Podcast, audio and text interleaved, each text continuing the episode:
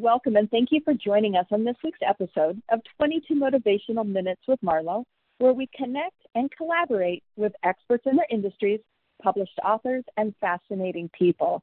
As a Chief Inspirational Officer, I'm focused on the development of people by unearthing their values, their talents, their self worth, all of that self esteem stuff. Wonderful. Because we know people matter, self worth matters, time matters, and when it all aligns, everything works. And on this week's podcast episode, we have Manpreet Dhillon with us. And what a fascinating person. And that's really the category that I have. Not only has she been published, we're going to talk a little bit about that, but what a wonderful story. And um, Manpreet, are you with us? I'm here. Thank you, Marlo. Okay, let me just Marlo. do a nice little um, introduction so we know who exactly is on the line. Manpreet founded the Visa, um, or VEZA, I should say, organization, and it is founded to address the diversity gap and to foster inclusion around the boardroom table. The VEZA community offers enriched personal and professional development opportunities, and the opportunities are around training and mentoring female leaders of various cultural backgrounds to speak up with confidence and to contribute their unique vantage point and expertise to create positive change in the entrepreneurial, not for profit, government, and corporate sectors that they serve. And you will find Manpreet anywhere from Vancouver, Canada, all the way to the Netherlands and in between, um, helping women's leadership and culture. So um, I am just so jazzed to have you on this on this episode today. Oh, thank you. I'm so excited to be here as well. I mean, it's uh, it's always a pleasure when you. I was listening to the podcast a few days ago, and all the inspirational people um, on there. So I feel very privileged to be a part of that uh, lineup as well. Well, that just says something, my friend. You've got something of value, and the thing that um, you know. Let's start with your story. You know what? Let's go from the very beginning, um, Manpreet, of where you know how did you grow up and then how did you become um, the woman that you are today fill in that gap take us to the very beginning so we understand um, being a woman of culture and, and really what you truly stand for uh, of course. Um, so i grew up in a south asian home. I was born and raised in uh, kamloops bc a small little town here um, in canada. And my parents were immigrants so it's always an interesting story being born to immigrant parents. My parents were really I mean, very um, traditionally, like I wasn't allowed to wear jeans until I was in grade five because my dad felt that people of uh, self worth didn't wear jeans, you know, and because that was something that they grew up with in India. Um, I wasn't allowed, to, and my curfew was the same time as my grade I am in because girls weren't traditionally girls weren't allowed out of the house back in India, so I wasn't allowed really out of the house here as well.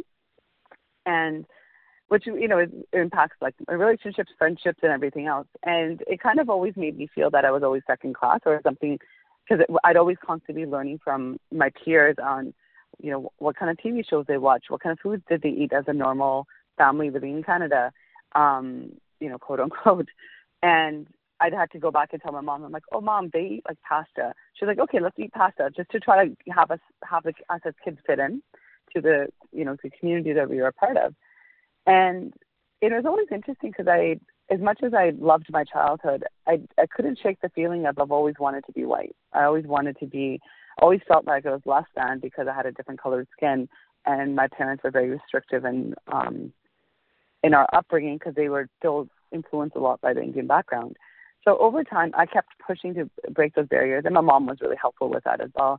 I was one of the only people in my family that moved out at 18 uh, to go away to school, and she had to hear from her um, all of her family members saying, "Why would you let her go away? She's only she's supposed to get married, and that's only way she's supposed to leave the house." And my mother was like, "Well, mm-hmm. no, she got got into one of the best schools. Why shouldn't she go away?" And wow, and so she kind of kept uh, uh, fighting for that. And then when I even was living on my own, they're con- well constantly my parents had to hear, "Why isn't she living with family? Why does she have her own place?" And so we kept you know, we kept pushing against the boundaries and pushing all against all of that.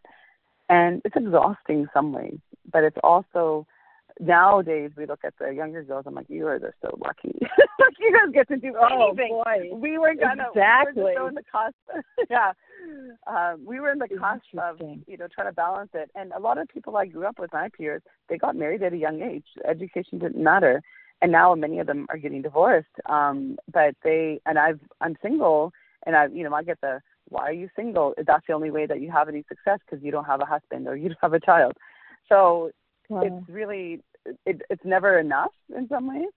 Um, sure. And so that constant feeling of not feeling good enough is something that one of the things that I don't want other women to feel. And wow. as I've overcome that feeling, that's really the basis of, you know, we do deserve to be at the uh, boardroom tables. We deserve to be, you know, I deserve to like walk into a space and not be the only colored person there, where I feel like I'm representing a race, but I'm actually representing myself as an individual because I see people who look like me in the room as well. I've gone to many events where I'm one of the only women who is of color there. And wow. yeah, and I want that interesting. Absolutely. And and you fight for that every day. I mean, you can just tell. I mean, it's just like you said. I mean, you you've grown up with with the desire to be white. Isn't that really interesting? Um, you know, and so you stand so tall in the areas of culture and diversity. So talk to us about, you know, being a woman of culture and and how they're being underserved or maybe not being served at all in today's ecosystem of, of women in business. Uh, well, you know, one of the things is like a lot of as we were doing I, I've been working on some provincial councils here uh, as well. One of the things we realized, a lot of the issues that women um, deal with are the same, regardless of the color of your skin. Um, the second layer that exists for women of cultural backgrounds is a double glass ceiling of the culture and family biases that exist there, and there's not a lot of role models that look like them, you know, or that they can identify with externally, or they feel like they have the same similar experiences with the family dynamics. And so that's where the underserving comes. I mean, there's such a movement around getting women in leadership. Um, but a lot of those women, you know, um, women of who have a white background, they still make so they still make more money of women than women of cultural backgrounds if you look at the pay scales. Um, women of mm-hmm. cultural backgrounds are actually the lowest on the pay scale, and then it, it then it depends on what kind of culture you come from. That will determine your pay scale as well. And well, and here's yeah, those numbers don't lie, right? I mean, mm-hmm. so how do you change that? I mean, and that's really what you stand for. But tell us about your mission to change that and why that should change. So there's two prongs that we use to change. First, working with organizations so that they recognize that there's extra work that needs to be done for women of cultural backgrounds and diversity initiatives in general. Um, it's creating a space and opening to have unconscious bias when it comes to hiring, like we're eliminating any unconscious bias, sorry, when it comes to hiring. Um, setting up HR programs that are um, supportive of diversity in the organization, such as like looking at hiring practices, um, looking at promotion practices, looking at the mentoring opportunities within organizations, and then also providing leadership training on what kind of language um, helps inclu- create an inclusive environment within the workplace where people feel like they have a sense of belonging. Because once people have a sense of belonging, they feel that they will um, apply for the promotions and apply for the next level. And then also working with organizations on policies and processes that allow for flexible working environment uh, arrangements um, in order to support, you know, there's going to be cultural aspects that are going to impact a person's journey into the workplace as well. And then from the individual side, we provide course, uh, courses and um, online courses, uh, sorry, coaching and online courses to really support them in their leadership journey, but really undoing the cultural and family biases that exist um, mm. so that they really stand in their individual as an individual of what's important to them and and what's going to take what that um, sense of self value and self worth is going to take for them to move to the next level. Absolutely. And so, and then and course. then we also the, and then the trade missions as well, which is really exciting. Um, that's on the entrepreneur side. We take women of women CEOs and women leaders of different organizations to trade missions to different parts of the world. And next one we're doing is Croatia which is really exciting because it's really setting these women, meeting women of different um, in these other countries, and looking at the cross cultural exchange, but also what are the challenges for both sides and how to come together as women around the world to support each other to grow bigger and better and actually have more success in all aspects of their lives. And so connect the dots there. What do you see as the magic formula, Manpreet, as you've gone through this initiative and, and you put yourself in all these opportunities you know, is there a common thread that can connect or change these different things that are happening with women in culture? Yeah, and for me, it really there's two prongs actually. Um, um, mentoring opportunity, mentoring others is really important, and actually stepping into the um, stepping into a place where you can mentor and be a role model for others. Because people, the more women of color or cultural backgrounds you have in leadership, the more others are inspired to take um, action as well. When you step into being a beacon of light, um, you really light the path for everyone else. And and how to do that is really through going in deep within yourself and actually uncovering what your own leadership qualities are um, and how you perform as a leader and actually bringing the feminine leadership principles to the workplace so that you feel excited and engaged and energized by everything that's going on with around you. And you're able to create leaders um, create teams and be a leader from a place of of creating environments and communities where everyone else is able to step be a leader from where they are as well. And so yes. that's done through the coaching work or the online courses. And just the personal development um, aspects. Okay, so you know, there's you, are talking about building that sense of belonging, um, and I would assume that there's a, got to be a level of confidence you have to have in order to step into it. Even though maybe a door is open to you know to participate or belong, but you also have to be confident enough to believe that you can. Do you do you ever come okay. across that in oh, taking of course, imposter syndrome? Like that's exactly oh. where yeah, we're like, oh yes. The imposter syndrome plays a big role, especially with women of culture background. Um, I mean, there's not a lot of research that's done on it so far, but um, just as um, you know, from my own like the communities that I serve and the people that I've worked with, there's a different level of imposter syndrome because you're not seeing those doors open for people that look like you or who've gone had similar experiences to you. Then you then you do question, do I really belong? Do you know do I belong in that you know that seat or do I belong in this room where there's decisions are being made? And right. I've gone through that many times as well, where you know I have the credentials, I have the background, I have the skills and everything, but there's so many times I'm like, am I qualified to be here? You know, am I qualified to? um it, eh, it, eh, Do I have what it takes to be here? Because no one else is in this room that I can identify with. And mm-hmm. that confidence that I had to find within myself really come from a place of constantly, you know, one of the key exercises that I always use is I actually list out my achievements and all the reasons why um, I feel like I contribute well, you know, in all the ways that I contribute, and I actually look at those constantly as a key reminder so that I don't get fall into the imposter syndrome at, at any time. Right. So we call that documenting your success but doing it in the reason to fuel yourself. Like you said, I mean, there's times and, and barriers that you personally had to break through. And without documenting that success and those accomplishments for you to, to stand back to, you know, and stand tall from, um, it's heavy. I mean, the stuff that you're talking about is very, very heavy. And when you and I first um, connected, I mean, you were in the Netherlands at the time when we were having that um, connection, but you know, you shared a refugee story and you talk um, a lot about immigrants and some first generation isolation. Can you take our audience to some of those stories to help us connect at a deeper level? Oh, completely. So, um, so I had, I'm going to take, well, do my personal story. So when I was at the Netherlands, um, I didn't know anyone moving there. And I was working for one of the UN related organizations. So you're going into this place where um, your skills have to be, you know, you have to hit the ground running as well.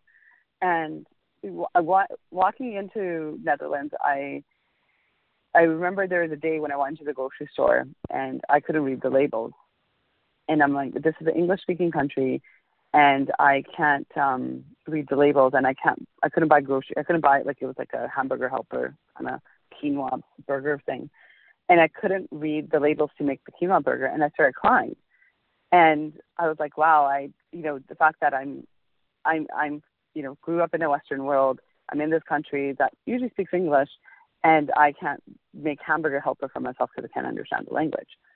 And then um, the first couple of days, I was sick, and I had because since I didn't know anyone in the country, I just felt I've never felt so alone in my life, where I was like, I something could ha- I could be, you know, I could completely fall ill, and no one would know where I was unless I had to call someone from Canada and be like, I need help. And it was wow, that awakening moment. And I was talking to my mom about it. And my mom, my mom, my mom, I love her to pieces, but she's like, suck it up. Um, she goes, we all went through that. She goes, I was 17 when I moved to Canada and I didn't know anyone. I was married to a man I'd only met after I got married. And I was like, wow. You know what? Thanks for the perspective, right? And uh, and wow. it kind of just o- opened up my eyes in so many ways. I'm like, that is right. I mean, she and she's like, I don't even know English. At least you know English. You could talk to people. And wow. it was just that, and it just kind of blew up, blew my mind in so many ways because I was like, this is not what I was feeling was for a moment of what other people feel all the time, where mm-hmm. they're just so lost. And my mom's like, my mom's like, I used to have to write letters home. She's like, you're on video chat with someone from home every day. And she goes, I wouldn't hear from that people true? I knew for like three, three to four weeks.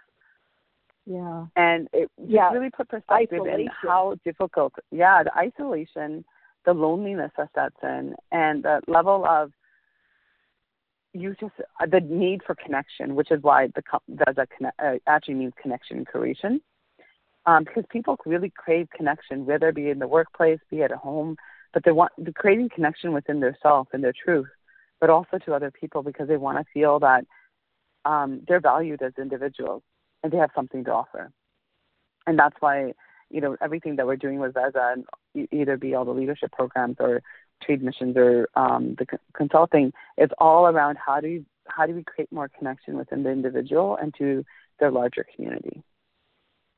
And the impact that you have, Manpreet, by doing it because you walked in those shoes. I mean, and just the story that you tell, um, you know, when you have that personal experience, um, your relatability to what they're going through. I mean, you're able to close that gap for them because you can relate, right? And like even with your mother, you know, it was easy for her just to say, you know, toughen up because she'd been there too, um, but probably had forgotten, you know, those feelings that she had so early on, um, and just not, you know, remembering that she went through it. And the strength that you gain by by that experience is huge. Okay, oh, so uh, you have been. Go ahead. Oh, sorry. No, go ahead. go ahead. Sorry. Oh. Um, you've been published in one of the um, Chicken Soup for the Soul books in the Time to Thrive edition. Tell us about that experience and, and what was it that you shared in that publication? Ah, that one is a very close uh, story to my heart. Um, so my brother passed away in 2013, and I was uh, he was my younger brother. He was only 32, and that journey of losing him really, I mean, it shook, obviously shook me up in so many ways, but in that year of my grieving with him, I decided to do things differently. I was fortunate enough that I was able to do this, but I ended up going traveling for two and a half years. I ended up going working on some international projects in India and Pakistan. I ended up um, going to the Everest and doing this plane ride at Everest. And as I started realizing this, I hit off a lot of the things on my bucket list in that one year because just realizing how short life was that there's no point to keep continue waiting anymore.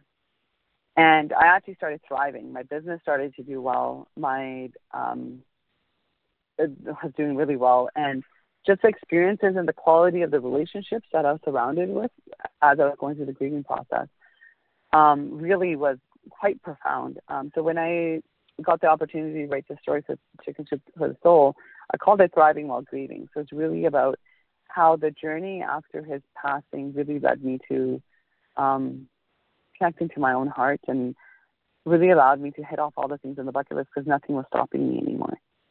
There, like, and how often the mind just blocks us from um, doing things that we love or we want to do because it's never the right time or it's never the right. Um, it's I don't have the money or I don't have this or that. But I created opportunities out of nothing like my trip Travel was sponsored. My the the the things that I did had high impact, um, and I took care of myself. And it was all. It wasn't that I spent a lot of money at all. I actually found new ways to do it because I was so focused on and had faith that I knew what I wanted out of my life, and I knew that it's all possible. And I mean, luckily, I, I felt I always feel that I'm very guided by my brother, and he allowed opened a lot of doors for me. And so wow. that story is really about that journey of thriving while grieving um, for the year after his passing. And what a um, what a tribute to him, you know, to connect it. Um, you know, you're relating to your spiritual rather than your material being in that circumstance, and that is where true enlightenment really is, and that's where the doors open up. Like you said, you were able to approach things so much more differently, and that experience um, is rich for you. And it was almost like, you know, yeah, just by doing it in his his honor, really, um, led to so many great experiences, and you were taken care of. So it's by no mistake, yeah. right, that all of those things happened for you, and, and the doors did open. Well, that's fantastic. Okay, so can you tell us a little bit about what you wrote in that um, Time to Thrive edition? What was it yeah. specifically? Was was it about your journey, or how can we? it was really about the journey. Yeah, it was okay. really about the journey. Like there was a moment when, um, I can't actually remember if I wrote it in the story at this time, but um, when he passed, um, I had to when I was standing by his casket. I just remember um, I was just connecting with his spirit for the last time, and this was the day before his funeral. And I, I, you know, I'm just standing there, and all of a sudden, all the pieces in my um, of the puzzle of my life just fell into place. And I just heard this message, and he's like, "Look, everything makes sense. This is why you are where you are, because you needed. This is it was all bringing you to this place." And in that moment, everything, every decision, every event every part of my journey just made sense because they all all had led me to that one time where I was standing there, being able to support my parents through their journey of losing their son, um, bring you know bring joy um, joy back to them through you know living uh, living his legacy as well. We started not for profit for him, and but everything just made sense of like why where why I lived where I lived or the why I left my jobs when I left them or why I started my business when I started it. And I, it made me really realize that everything does happen for a reason. And it's all about allowing it to happen. And that's why the flow is so important because it's all working for you. Like life is really happening for you. And we just need to be able to see it. Mm, and right. The universe so that, wants us to succeed. Yes. Oh, completely. Completely. Yes. So that the story was really about, you know, connecting with that aspect of what do you really desire and what does your heart really want and how to live life from a place of your heart instead of your head. Mm.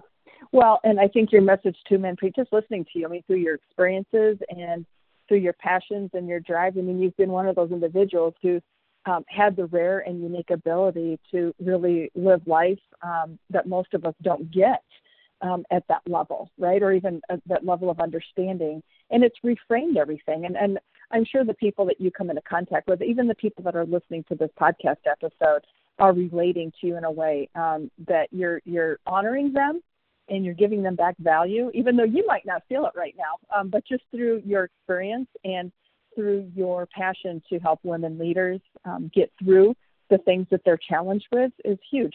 So, in closing, you know, do you have um, a word of advice or maybe something, um, a position of strength that um, that you can share with us in how you've um, led your life? Uh, for me, the quote that I always follow is "The power is in the mind," and you know we always hear it. And so, whether you're right or wrong, um, it's a decision that you make. And so, really, from that, what it always reminds me of, if the mind is so powerful that it can impact everything else around us, how important it is to keep that mind in a positive state, keep it in a place of where you're training it to see the bigger picture. Um, and one of the things that you know, a friend reminded me, I had said this to her a while ago, but if something's really stressing you out right now, you have to really think, is this going to stress me out in five years, or what's the best decision going to be for me five years down the road? And if you live life from that perspective, you realize the little things don't matter and you really True. continue to focus on the bigger picture of what you really want to create for your life and from a much bigger aspect. Right, right. And just yeah. Oh, I love it. What a deep, deep episode here. Um, but I yeah, there's a reason why the people that are listening to this today and then who they're going to share um, really it does it, it really does matter and you're an extension of that truth that I think so many of us hear but don't maybe truly understand. And um, so let's let's do this. You can learn more about Manpreet uh, by visiting our website at marlohiggins.com, where you can learn how to um, connect to the Chicken Soup for the Soul book that um, that the Time to Thrive edition that Manpreet was in, and you can connect to various resources and add Manpreet to your circle of influence. So thank you for joining us today, Manpreet. And can you give our audience, um, do you have a website that you have um, that we can go to and learn more about you specifically? Yes, thank you so much. Um, it's vezacommunity.com, so that's V-E-Z-A community.com. And for those who are interested, there's actually a free feminine leadership guide on there. That's a really powerful tool um, to develop the feminine leadership traits, regardless if you're male or female. Um, it's really understanding what are the feminine leadership traits and how your cultural and family biases are impacting your day to day as a leader. So, I mean, that's available for those who are interested. And it's a very powerful self paced course. Um, it kind of guides you over the next 12 months. So, I strongly recommend it. Excellent. Okay, now tell us again, Manpreet, where we can um, capture that. Oh, it's it's just on the website. It's called the Feminine Leadership Guide. Okay. And um, okay. And you can just download it. You, you, know, you can just download the Feminine Leadership Guide, and it's a really powerful tool on, on the traits of a feminine leader. Oh my goodness, yeah, I can tell most of our audience is going to be connecting and, and checking in with that. So, what yeah. a delight! Thank you again for um, being present today and um, sharing your truth with with us around you know culture and diversity and within your own story. So we invite you to share this podcast with others, and we thank you in advance for that partnership. This is Marlo Higgins, your Chief Inspirational Officer. Make it a great day. Thank you. Thanks.